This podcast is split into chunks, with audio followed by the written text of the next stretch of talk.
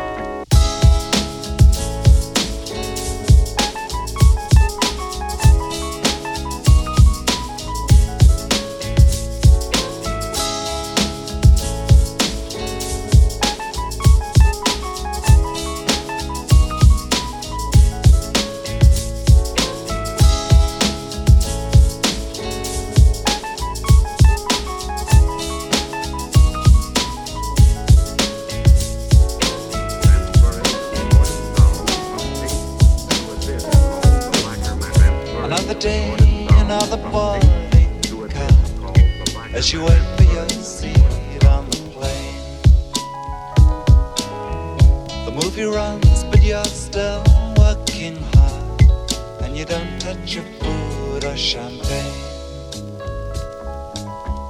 The empty night will bring you no reply as it follows wherever you go. Transferring the recorded sound from tape to a disc called the Lacquer Master. This disc is the grandfather of the records to come later steps in the cutting of our lacquer master. Most of the sound factors are already known. The speed of the tape in recording, its playing time, and the sound level required. These factors must be considered for both 45 RPM and long play lacquer masters. A special lacquer master disc is closely inspected.